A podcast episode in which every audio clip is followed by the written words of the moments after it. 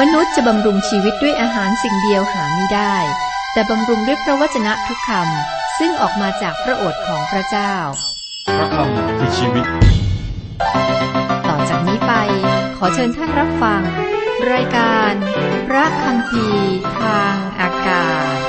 คุณผู้ฟังครับเราศึกษาพระคิดธรรมคัมภีร์แบบอธิบายมีเนื้อหา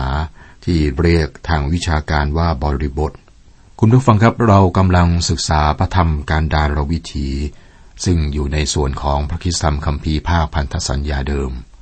วันนี้จะเริ่มต้นบทที่สามก่อนที่จะมาอ่านและศึกษาบทที่สามด้วยกันนั้น ผมเรียนให้ทราบว่า หนังสือกันดารวิถี เราเห็นคนอิสราเอลออกจากภูเขาซีนาย และเดินทางไปคาเดตบาลาเนีย หลังจากความล้มเหลวของพวกเขาที่คาเดตบาลาเนีย พวกเขาก็เริ่มต้นเดินทาง จนกระทั่งคนชั่วอายุนั้น คือคนชั่วอายุที่ออกจากอียิปต์ในสภาพทาสและก็เป็นไทย มาที่ถิ่นทุรกันดารนนะครับ คนชั่วอายุนั้นได้ตายในถิ่นทุรกันดารช่วงเวลาที่เดินทางนั้นเป็นเรื่องราวของความทุกข์อย่างแท้จริง เป็นเส้นทางของโศกนาฏกรรมและเรื่องของการพลัดหลง เราได้บทเรียนฝ่ายจิตวิญญาณ ตั้งแต่บทที่หนึ่งถึงบทที่สองไปนะครับ วันนี้จะมาเริ่มต้นบทที่สามคุณผู้ฟังครับบทที่สามนี้หัวเรื่องหลักคือ การทำสัมโนครัวตำแหน่งและการรับใช้ของคนเลวีระหว่างการเดินทางในถิ่นธุรกันดารบทนี้เห็นว่าพระเจ้าเตรียมคนอิสราเอลเพื่อการเดินทางในถิ่นธุรกันดารนะครับ ประการแรกต้องมีระเบียบในค่าย เราได้เห็นว่ามีการทำสมโนครัวเพื่อเลือกทหาร ประชาชนต้องแน่ใจว่าพวกเขาเป็นใคร และมีความมั่นใจว่าพวกเขาเป็นบุตรของอับราฮัม และพวกเขาต้องมีธงเพื่อความเป็นระเบียบของค่าย เพื่อพวกเขาจะรู้ว่าพวกเขาอยู่ตรงไหน บทนี้ก็จะเป็นเรื่องของเผ่าเลวี และสิ่งที่คนเผ่านี้ต้องทำนี่เป็นเผ่าที่ดูแลเต้นนัดพบ แม้ว่าพวกเขาไม่ได้รวมอยู่ในการทำสมโนครัวครั้งแรก แต่ก็มีการทำสมโนครัวต่างหาก เพื่อพวกเขาจะได้รับมอบหมายที่ตั้งเต็นท์ของพวกเขาในค่าย อาโรนและโมเสสข้อหนึ่งถึงข้อสี่บอกว่า ต่อไปนี้เป็นเผ่าพันธุ์ของอาโรนและโมเสสครั้งเมื่อพระเจ้าตรัสกับโมเสสบนภูเขาซีนาย ชื่อบุตรของอาโรนมีดังนี้ นาดับบุตรหัวปี อาบิฮู เอเลอาเซอร์ และอิธามา นี่แหละเป็นชื่อบุตรของอาโรนที่ได้เจิมไว้เป็นปุโรหิต เป็นผู้ที่ท่านสถาปนาไว้ให้ปฏิบัติหน้า ปฏิบัติในหน้าที่ปุโรหิต แต่นาดับและอาบิฮูตายต่อพระพักพระเจ้า เมื่อเขาเอาไฟที่ต้องห้ามมาถวายบูชาแด่พระเจ้าที่ถิ่นทุรกันดารซีนาย และต่างก็ไม่มีบุตร ดังนั้นเอเลอาเซอร์และอิธามาจึงได้ปฏิบัติในหน้าที่บุรหิตในความดูแลของอาโรนบิดาของเขา ประการแรกเราพบครอบครัวของอาโรนและโมเสสเรื่องที่เราพบใน ข้อความตอนนี้กับยืนยันบันทึกที่มีในหนังสือเลวีนิติ นาดับและอาบิฮูถูกทำลายเพราะว่าพวกเขาได้รุกล้ำหน้าที่ของมหาปุรหิต ซึ่งพวกเขาไม่ควรจะทำพระเจ้าประทานเผ่าเลวีให้แก่อาโรน ข้อ 5 ถึงข้อ 7 บอกว่า พระเจ้าตรัสกับโมเสสว่า จงนำเผ่าเลวีเข้ามาใกล้ และตั้งเขาไว้ต่อหน้าอาโรนปุโรหิต ให้เขาปฏิบัติอาโรน เขาจะปฏิบัติหน้าที่แทนอาโรน และแทนชุมนุมชนทั้งหมด หน้าเต็นนัดพบขณะเขาปฏิบัติงานที่พระพรา พระเจ้าประทานเผ่าเลวีให้แก่มหาปุโรหิตคืออาโรน เพื่อช่วยเหลืออาโรนนี่ก็เป็นบทเรียนว่าท่านและผมก็อยู่ในคริสจากฐานะผู้เชื่อศรัทธาในองค์พระผู้เป็นเจ้า เป็นปุโรหิตอย่างที่พระคัมภีร์บอก ดังนั้นเราก็เป็นปุโรหิตมีมหาปุโรหิตผู้ยิ่งใหญ่คือองค์พระคิดนะครับ ในพระธรรมยอห์นบทที่ 7ข้อ6บอกว่า ข้าพระองค์ได้สำแดงพระนามของพระองค์แก่คนทั้งหลายที่พระองค์ได้ประทานให้แก่ข้าพระองค์จากมวลมนุษย์โลก คนเหล่านั้นเป็นของพระองค์แล้ว และพระองค์ได้ประทานเขาให้แก่ข้าพระองค์ และเขาได้ปฏิบัติตามพระดำรัสของพระองค์แล้วคำตรัสขององค์พระกิตนะครับ ผู้เชื่อศรัทธา ซึ่งรวมตัวกัน การรวมตัวกันหรือการพบปะสามัคคีทำนั้นก็เป็นคริสจักร ไม่ใช่ตัวอาคารโบสถ์นั่นเป็นศาสนสถานนะครับ ผู้เชื่อศรัทธารวมกันเป็นคริสตจักรเป็นขององค์พระคิดเจ้า ทั้งบทนี้ก็เป็นบันทึกคำอธิษฐานที่ยอดเยี่ยมของพระองค์ เพื่อผู้เชื่อศรัทธานะครับ เราเป็นของประทานจาก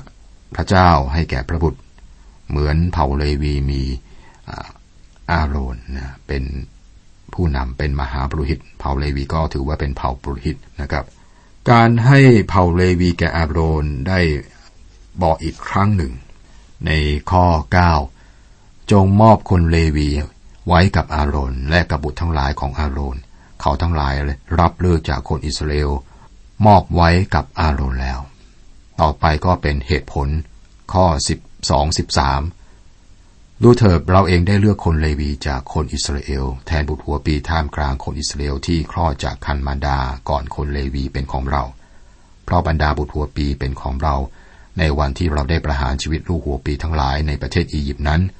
เราได้เลือกบรรดาลูกหัวปีในอิสราเอลทั้งมวลทั้งมนุษย์และสัตว์เดรัจฉานไว้เป็นของเรา ทั้งหลายเหล่านี้ต้องเป็นของเราเราคือพระเจ้า นี่คือวิธีที่พระเจ้าตรัส ปัจจุบัน พระองค์ก็ขอให้ทุกครอบครัวนะให้ไม่เพียงแต่ทรัพย์สมบัติ แต่ให้สมาชิกคนหนึ่งในครอบครัวด้วย เราได้ถวายสมาชิกในครอบครัว เพื่อให้สมาชิกคนคนนั้นได้รับใช้พระเจ้าหรือไม่ครับ ได้มอบพวกเขาหรือไม่ ถ้าทำตามอย่างที่ผมอ่านข้อ 12-13 นี้นะครับ ก็เป็นเรื่องที่ดีเยี่ยมที่จะให้สมาชิกในครอบครัว แด่องค์พระผู้เป็นเจ้าที่เขาจะรับใช้พระเจ้า บุตรหัวปีเป็นของพระเจ้า ไม่ได้หมายความว่าเขาต้องรับใช้พระเจ้าอย่างที่เราเข้าใจนะครับ แต่เขาต้องได้รับการไถ่เพื่อแสดงว่าเขาเป็นของพระเจ้า คุณผู้ฟังครับในอิสราเอล แทนที่จะนางบุตรหัวปีของแต่ละเผ่า พระเจ้าให้นับพวกเขาและก็เลือกเผ่าเลวี ข้อ 14ถึง17 พระเจ้าตรัสกับโมเสสที่ถิ่นทุรกันดารซีนายว่าจงนับเผ่าพันธุ์เลวีตามตระกูลและตามครอบครัว คือท่านจงนับผู้ชายทุกคนที่มีอายุตั้งแต่เดือนหนึ่งขึ้นไป โมเสสจึงได้นับเขาทั้งหลายตามพันธบัตรของพระเจ้า ดังที่พระเจ้า ดังที่พระองค์ตรัสสั่งไว้ ต่อไปนี้เป็นชื่อบุตรชายของเลวีคือเกอร์ชน โคฮัตและเมรารี มีสามครอบครัวในเผ่าเลวีคือ ครอบครัวของลูกทั้งสามของท่าน ได้แก่เกอร์โชน โคฮัตและเมรารีได้นับครอบครัวเกอร์โชน พวกเขาต้องตั้งค่ายหลังเต็นท์นัดพบทางด้านตะวันตก หน้าที่ของพวกเขาคือดูแลม่าน เครื่องคลุมเต็นท์และก่อเชือก ในข้อ 21ถึง26 นะครับ นับครอบครัวโคฮัตพวกเขาต้องตั้งค่ายด้านข้างของเต็นท์นัดพบทางด้านใต้ หน้าที่ของพวกเขาคือดูแลเครื่องใช้ในเต็นท์นัดพบ ข้อ 33ถึง37 บอกอเอาไว้ นับครอบครัวของเมรารี พวกเขาต้องตั้งค่ายด้านข้างของเต็นท์นัดพบทางด้านเหนือ หน้าที่ของพวกเขาคือไม้กรอบพระพา ไม้กรอน ไม้เสาฐานรอง และเครื่องประกอบสิ่งเหล่านี้ทั้งหมดที่ต้องดูแลในข้อ 33ถึง37 ประยุกต์ใช้นะครับ ทุกวันนี้เรานึกภาพ รูปแบบการตั้งค่ายของคนอิสราเอลในการเดินทางที่ถิ่นทุรกันดารเต็นนัดพบทำให้เกิดสี่เหลี่ยมที่กลางค่าย อีกสี่เหลี่ยมหนึ่งเกิดขึ้นรอบเต็นนัดพบโดยค่ายของเผ่าเลวี และก็ยังมีอีกสี่เหลี่ยมหนึ่งเกิดขึ้นรอบเผ่าเลวีโดยค่ายของอีกสิบสองเผ่า เต้นนัดพบจะต้องตั้งให้หันไปทางทิศตะวันออกเสมอ อาโรนและโมเสสพร้อมกับครอบครัวของพวกเขา ตั้งค่ายหน้าประตูของเต็นท์นัดพบทางด้านตะวันออก เมรารีอยู่ทางเหนือ เกอร์โชนอยู่ทางตะวันตก โคฮาทอยู่ทางใต้ ทั้งหมดนี้ครับเป็นรูปสี่เหลี่ยมรอบเต็นท์นัดพบ เลยจากนั้นเป็นค่ายของเผ่ายูดา อิสสาคาร์ เศบูลุน ทางด้านตะวันออก ดานอาเชอร์นัฟทาลีทางเหนือ เอฟราอิมมนัสเสห์เบนยามินทางตะวันออก รูเบนสิเมโอนและกาดทางด้านใต้ จำนวนทั้งหมดของคนเลวี ข้อ 39ถึง42 บรรดาคนที่นับเข้าในคนเลวี ซึ่งโมเสสและอาโรนได้นับตามพระดำรัสของพระเจ้าเป็นบรรดาผู้ชายทั้งหมด ตามครอบครัวที่มีอายุตั้งแต่หนึ่งเดือนขึ้นไป เป็นสองหมื่นสองพันคน และพระเจ้าตรัสกับโมเสสว่าจงนับบุตรชายหัวปีทั้งหลายของคนอิสราเอลที่มีอายุตั้งแต่หนึ่งเดือนขึ้นไป จงจดจำนวนรายชื่อไว้ จ้าจงกันพวกเลวีไว้ให้เรา เราคือพระเจ้า ทั้งนี้เพื่อแทนบุตรหัวปีท่ามกลางคนอิสราเอล และให้สัตว์ทั้งปวงของคนเลวีแทนสัตว์หัวปีทั้งหลายของคนอิสราเอล ดังนั้นโมเสสจึงได้นับบุตรหัวปีท่ามกลางคนอิสราเอลตามที่พระเจ้าตรัสสั่งท่าน โมเสสผู้นำอิสราเอลจึงนับบุตรหัวปีทั้งหมดท่ามกลางคนอิสราเอลและพบว่ามีผู้ชายจำนวน 22,273 คน อายุตั้งแต่หนึ่งเดือนขึ้นไป นั่นคือ มีลูกชายหัวปี 273 คน มากกว่าที่มีคนเลวี ดังนั้นจำนวนที่เกินนี้ต้องได้รับการไถ่ด้วยเงิน 5 เชเคลต่อคน และเงินนี้ต้องให้แก่อาโรนและบุตรของท่าน บทที่ 4 หัวเรื่องหลัก การรับใช้ของคนเลวีที่เต็นนัดพบสามครอบครัวจากเผ่าเลวีมีหน้าที่รับใช้พระเจ้าที่เต็นนัดพบ ในบทที่สี่นี้บอกเราว่าใครต้องรับใช้ ระเบียบในการรับใช้ของพวกเขาคืออะไร และก็มีกี่คนในเผ่าที่รับใช้ ใครที่ต้องรับใช้ข้อหนึ่งถึงข้อสามพระเจ้าตรัสกับโมเสสและอาโรนว่า จงทำสมโนครัววงวานโคฮาจากเผ่าพันธุ์เลวี ตามตระกูลและตามครอบครัว จากคนที่มีอายุ 30 ปีถึง 50 ปี ทุกคนที่เข้าปฏิบัติงานได้เพื่อทำงานในเต็นท์นัดพบ ช่วงเวลาดีที่สุดสำหรับคนเลวีคือคนที่มีอายุ 30 ปีถึง 50 ปี นั่นคือปีที่พวกเขาต้องรับใช้นะครับ ระเบียบของการรับใช้ของพวกเขา ข้อ 4 ถึงข้อ 6 นี่เป็นงานที่วงวานโคฮากระทำในเต็นนัดพบคืองานที่กระทำต่อสิ่งบริสุทธิ์ที่สุด เมื่อจะเคลื่อนย้ายค่ายไป อาโรนและบุตรของท่านจะเข้าไปข้างใน และปลดม่านกำบังออก เอาคลุมหีพระโอวาทไว้ แล้วเอาหนังทาคัดคลุม เอาผ้าสีฟ้า ล้วนคลุมบนชั้นบนนั้น และสอดคานหาม ผมข้ามไปข้อ 15 เมื่ออาโรนและบุตรชายคลุมสถานนมัสการและคลุมเครื่องใช้ของสถานนมัสการเสร็จแล้ว เมื่อถึงเวลาเคลื่อนย้ายค่าย วงวานโคฮัตจึงจะเข้ามาหาม แต่เขาต้องไม่แตะต้องของบริสุทธิ์เหล่านั้น หรือว่าเขาจะต้องตาย สิ่งเหล่านี้แหละเป็นที่ของประจำเต็นนัดพบ ซึ่งวงวานของโคหาจะต้องหาม คนพวกเดียวที่ได้เห็นเครื่องใช้ซึ่งอยู่ในอภิสุทธิสถาน ได้เห็นหีพันธสัญญา และพระที่นั่งกรุณา คืออาโรนและลูกชาย เครื่องใช้เหล่านี้ครับ ถูกปิดบังอย่างระมัดระวัง โดยอาโรนและลูกของท่าน ก่อนที่วงวานของโคฮาจะเข้ามาหาม ข้อ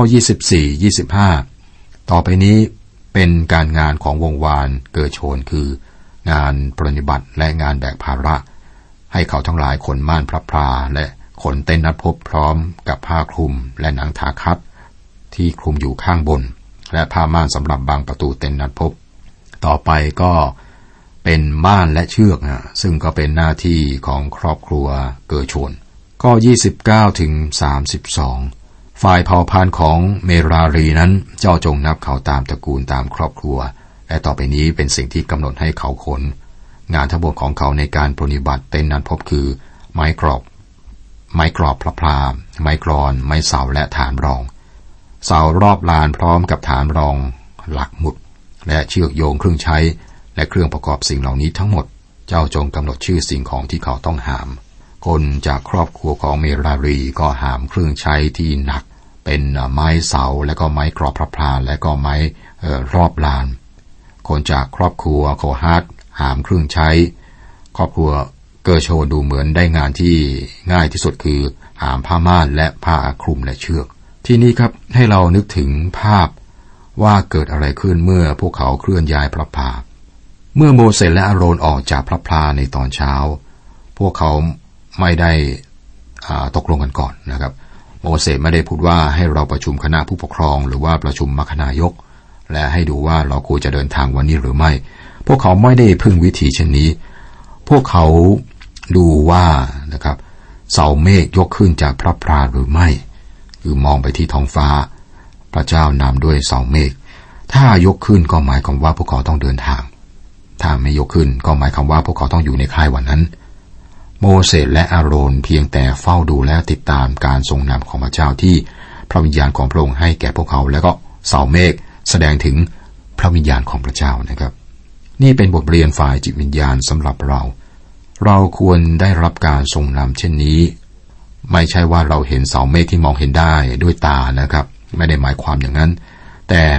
เราควรจะได้รับการดลใจ การทรงนำโดยพระวิญญาณบริสุทธิ์ของพระเจ้า ในพระธรรมโรมบทที่ 8 ข้อ 14 เพราะว่าพระวิญญาณของพระเจ้าทรงนำผู้ไหนนำผู้ใด ผู้นั้นก็เป็นบุตรของพระเจ้า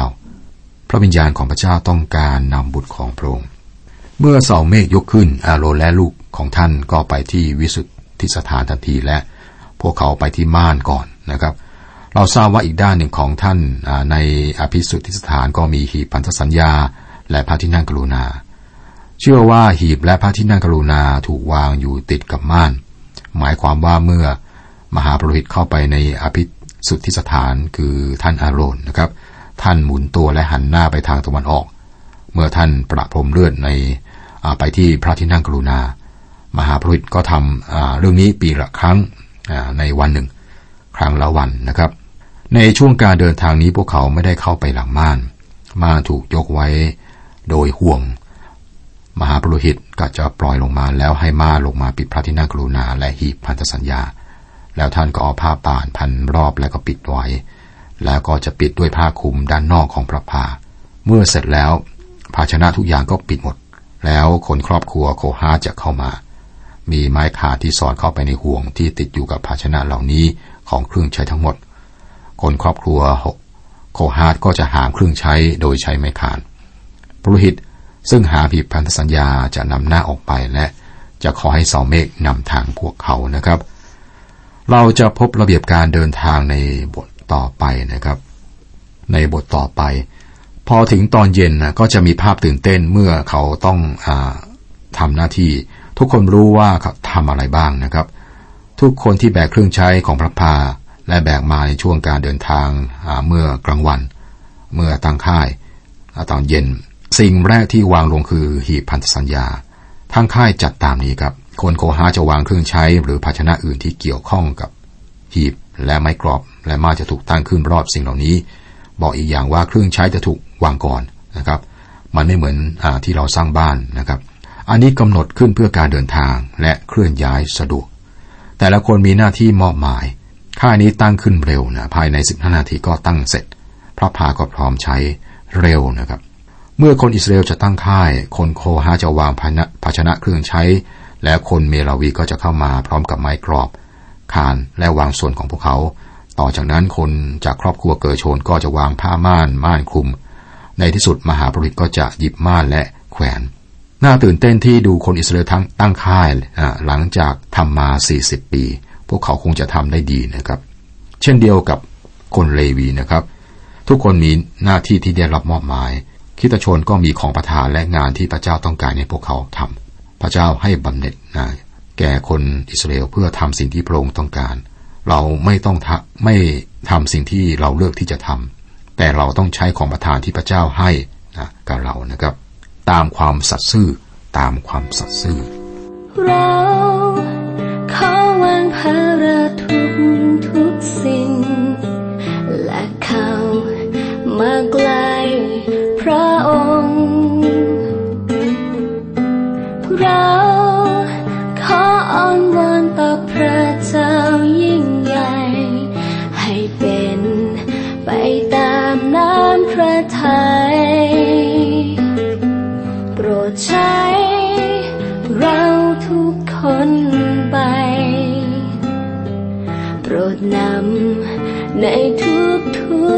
า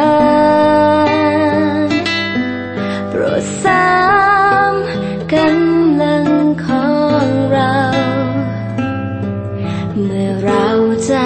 รับใช้พระองค์ด้วยฤทธิ์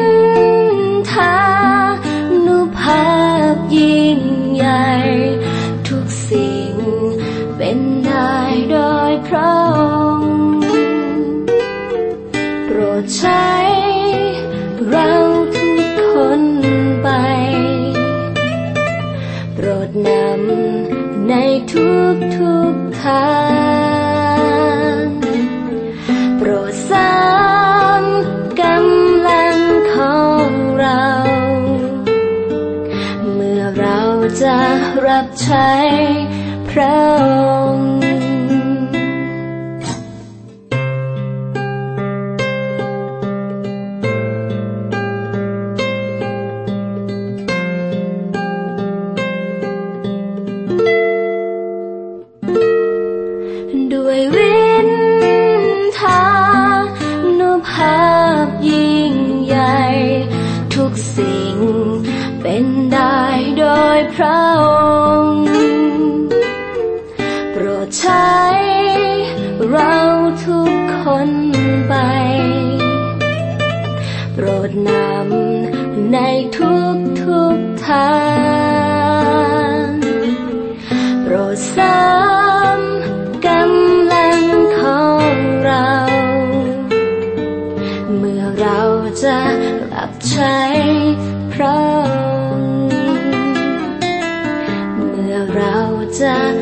เ